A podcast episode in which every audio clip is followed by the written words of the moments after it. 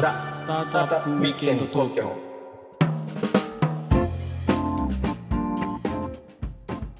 はい皆さんこんにちははい、こんにちは。ロックオービステリアのフッティですひろきちゃんです。はい今日もザ・スタートアップウィークエンド東京の時間がやってまいりましたはい。ということでねひろきちゃんはい。あの宝石とかさうん指輪とかそういうの最近なんか買ったりつけたりしてる、あのね、あのずっとピアスつけてる。ボディピアスみたいなやつ。耳にね。ほうほうほううん。えそれなんか宝石がついいてるの？それはうん、うんあの石とかあのシルバーとかね。いろいろついてるやつつけてるよ。昔から。うん。今日のうん清岡さんすごいですよ、はい。そのあのジュエリーのはい。方ですジュエリーのすごい方。はいおはいしましょうか？はい。えー株式会社ハスナ代表取締役の白木夏子さんです。白木さんどうぞよろしくお願いします。よろしくお願いしおます。願いします。お願いします。あのひろきちゃんの、うん。まああー、はい。ご紹介で今日、はい僕。初めてこうお目にかかってるわけなんですけどうんうんそ。のどういうあれなんです？あのね、なっうんちゃんとはもう実はもう出会いから長くてですね、うんあの実はなっちゃんの娘ちゃんをうちの農場で お預かりして、あの お世話になりました。そう遊んだこともあるぐらいのねあのお付き合いなんですよ実は。いつ出会ったでしょうね。どこで出会ったのか。うん、まあはいいろんなカンファレンスとかだと思うんだけど10年来だよね、もう少なくてもねそうですね。うん、本当に。えーうん。そうなんですね。そうそうそうそう。そう出会った頃からあれですか、あの白木さんはこのジュエリーのブランドずっとやられてたんですか、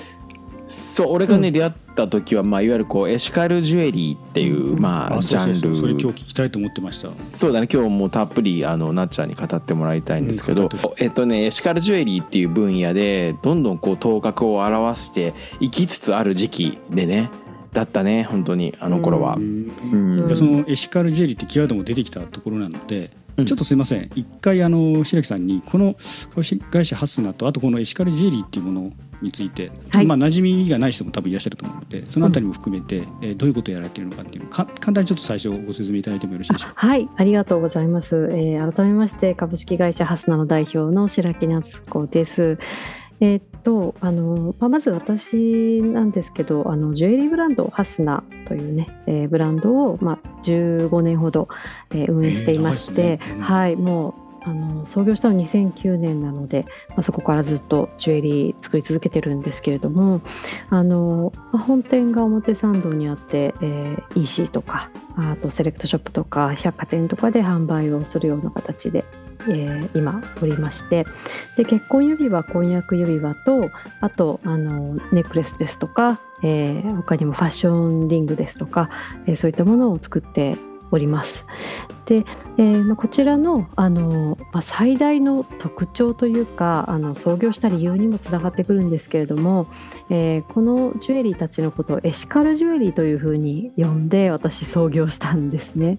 えーそれはえーご自身で名付けられたんですか、そもそもそういう用語があるんですか、うんありますありました、うんはい、うん。あの私ですねイギリスに昔住んでてあの大学をあちらで、えー行ってたんですけれどもはい。あのイギリスって、えー結構こううんなんていうのかなサステナビリティとかエシカルとかそういったことがすごくやっぱり日本の10年20年先を進んでいてそういった関係で、えー地球に優しいこう素材を使ったお洋服とかエシカルファッションって呼んでいたりですとか、まあ、そうしたブランドが多かったりあとそうですね。ジュエリーの分野でも、えー人や社会自然環境に配慮をして、えー採掘を行っているような鉱山から石を買い取ってでそれでジュエリーを作るとかで、うんえー他にもあの金属の部分を、えーできる限りリサイクルのものを使用するとか、まあ、そうした配慮をして、えー作っているジュエリーブランドなんかがやっぱりあってで、えーまあ、私自身もあの大学時代は国連職員とか、えー NPO、NGO に入ってであの本当にバリバリこうあの尾形貞子さんとかがあの国連で、えー高等難民弁務官事務所で働いていらっしゃった頃ののあの学生時代を送っていたので、うん。えーもう本当に尾形貞子さんに憧れて、えー国連に入りたいなと思っていたような、まあ、そんな学生時代だったんですけどフィールドワークで、えーインドに行ったんですよね。はい。でインド南インドの、えーチェンナイという町にある農村部ですね。2ヶ月間住み込んで、えー夏休みの間フィールドワークしてたんですけれども、えーそこで、えー鉱山労働者の人たちがいまして。はい。でそこで初めてあのーまあえーまあさまざまな貧困問題ですとか環境問題が、まあ、ジュエリーの世界にもあるんだなっていうことに気づいたんですよね。まあ、そこで働いている人たちが、まあ、いわゆるアウトカーストと言われている人たちで、まあ、カースト制度にも入らない、えー本当に貧しい暮らしをしている人たち、まあ、インドにこのアウトカーストの人たちって 2, 2億人いるって言われてるんですけど、そんなにいらっしゃるんですね。そのうちの一部の人たちが、まあ、鉱山労働者だったりとかあのジュエリーの研磨工場で働いている人たちだったりとか、まあ、するんですけれども、えーまあ、こういった方々って、まあ、本当にあの貧しい生活をしていてで、えーまあ、貧困の連鎖があってという形で、まあ、あのなんというかジュエリーっていうと本当にきらびやかでうーん富の象徴というか資本主義のうん。象徴のような、まあ、そんなプロダクトですけどやっぱその裏でなんでこんなに苦しんでる人たちがたくさんいるんだろうっていうことに、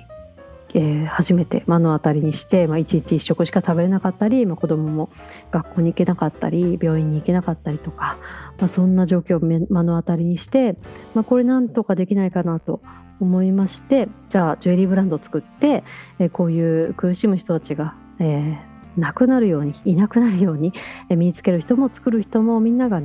えー笑顔で幸せであれるような、まあ、そんなジュエリーブランドを作っていけたらいいなと思いまして、えー2009年に、えーこの会社を創業しましたね。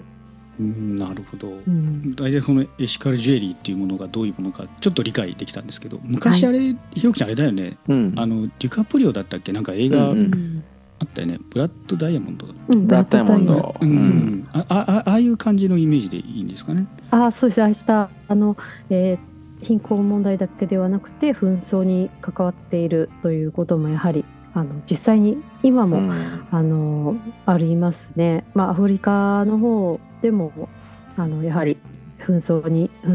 争に巻き込まれている人たちもいますし、えーまあ、今すごい問題な問題となっているのがあのタリバンとかあのあちらのアフガニスタンの方でもやっぱり宝石鉱山が資金源になっていたりもするので、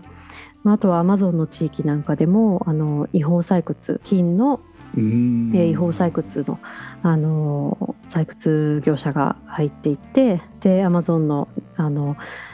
もともと住んでいた方々の生活が脅かされてるとか、まあ、そんなあのことがね本当にあるんですよね。今現代でも起きていて、うん。うん。まあ、そういったことがあのないジュエリーを作りたいなと思いましてブランド作りに至ったという形ですね。悪いやつらがやっぱりさそれで金儲けしてるからさ、うん。それがもうやっぱりこうクリーンにねこう、トレースされたものをさつけるってすごいいいなと思うし、やっぱ毎日つけるじゃない？ピアスとかも指輪とかもさ。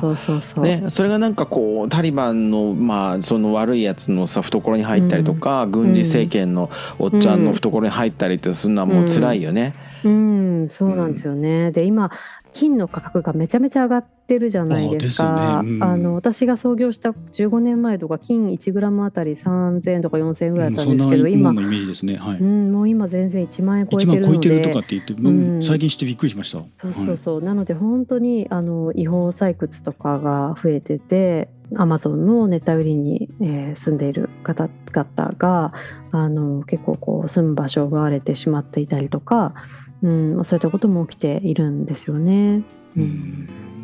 まあ、それは起きるのはそういうところでまあ安く仕入れてまあ高く売るって、まあ、基本い要は商売の基本な基本原理に沿った動きをまああの普通の人はやっていると。うん。でまあそれだとまあ不幸な人が減らないんで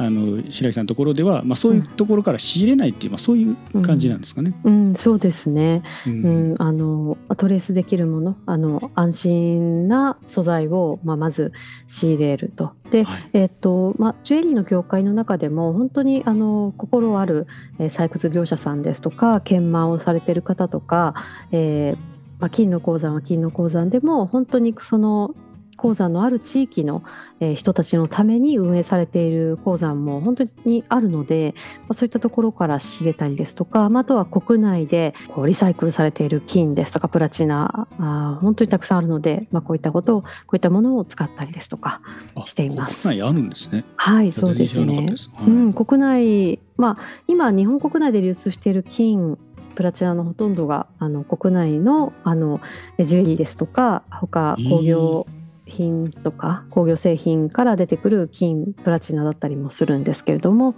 えこういったものがどこから来ていて、えーどう使われているのかというのをちゃんとあのトレースできるものを使っております。うんなるほど。いやーひろきちゃんこれなかなか、うんまあ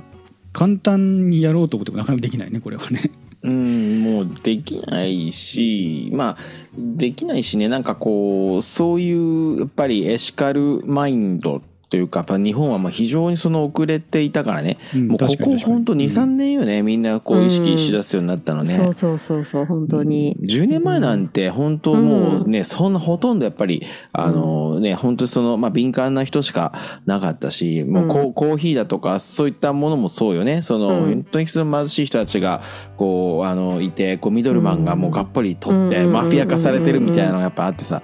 そうそうそう。んそのフェアトレードのそのまあうん概念で、まあ、気持ちよくそのお金も持ってる人は高くきちっと買ってつけるっていうね、うん。なんかそういう世の中になりつつあっていいなって最近気持ちいいけどね。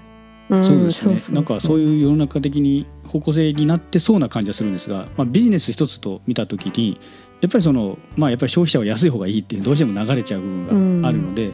まあ、ある程度こう意識があいってないとねなかなかそれを選ばないっていう難しい面も終わりかと思うんで、まあ、その辺の、まあ、ビジネスとしてどうせあの成立させていくのかっていうところは割と経営者さんの腕の見せ所かなと思うんですが、ん、あのまあ、ちょっとそのあたりは来週ということでひろきちゃんもう来週ですか？もう来週です早いんですよ。あっという間ですね今あっと週も。いう間なんですよ。なぜ私の話が長かったからごめんなさい。いやいや大丈夫大丈夫。そんなことないいですよやっぱ人生唯一有限なものは時間ですね。何を言ってんの？いやいや今いいこと言ったつもりなんですけど。急に何を言ってるんですか。まあということで、はいあのちょっと来週ちょっとこのビジネスどうこううまく回していくのかっていうところ、まあ最初立ち上げられた時の想定となんか違ったことがあったのかとか、まあそのあたりも含めてお伺いできればと思いますんで、はい。じゃあ今日はあ時間の気がいいんで今日は一旦これぐらいにしてまた次回のエピソードにつなげていきましょう。はい。はい。えーよかったらコメント高評価チャンネル登録あとツイートしてくださると嬉しいです。お願いします。はい、ではねまた次回「ザ・スタートアップ UK の東京」でお会いいたしましょう。はい、今回はこの辺で。はいさよなら。さよなら。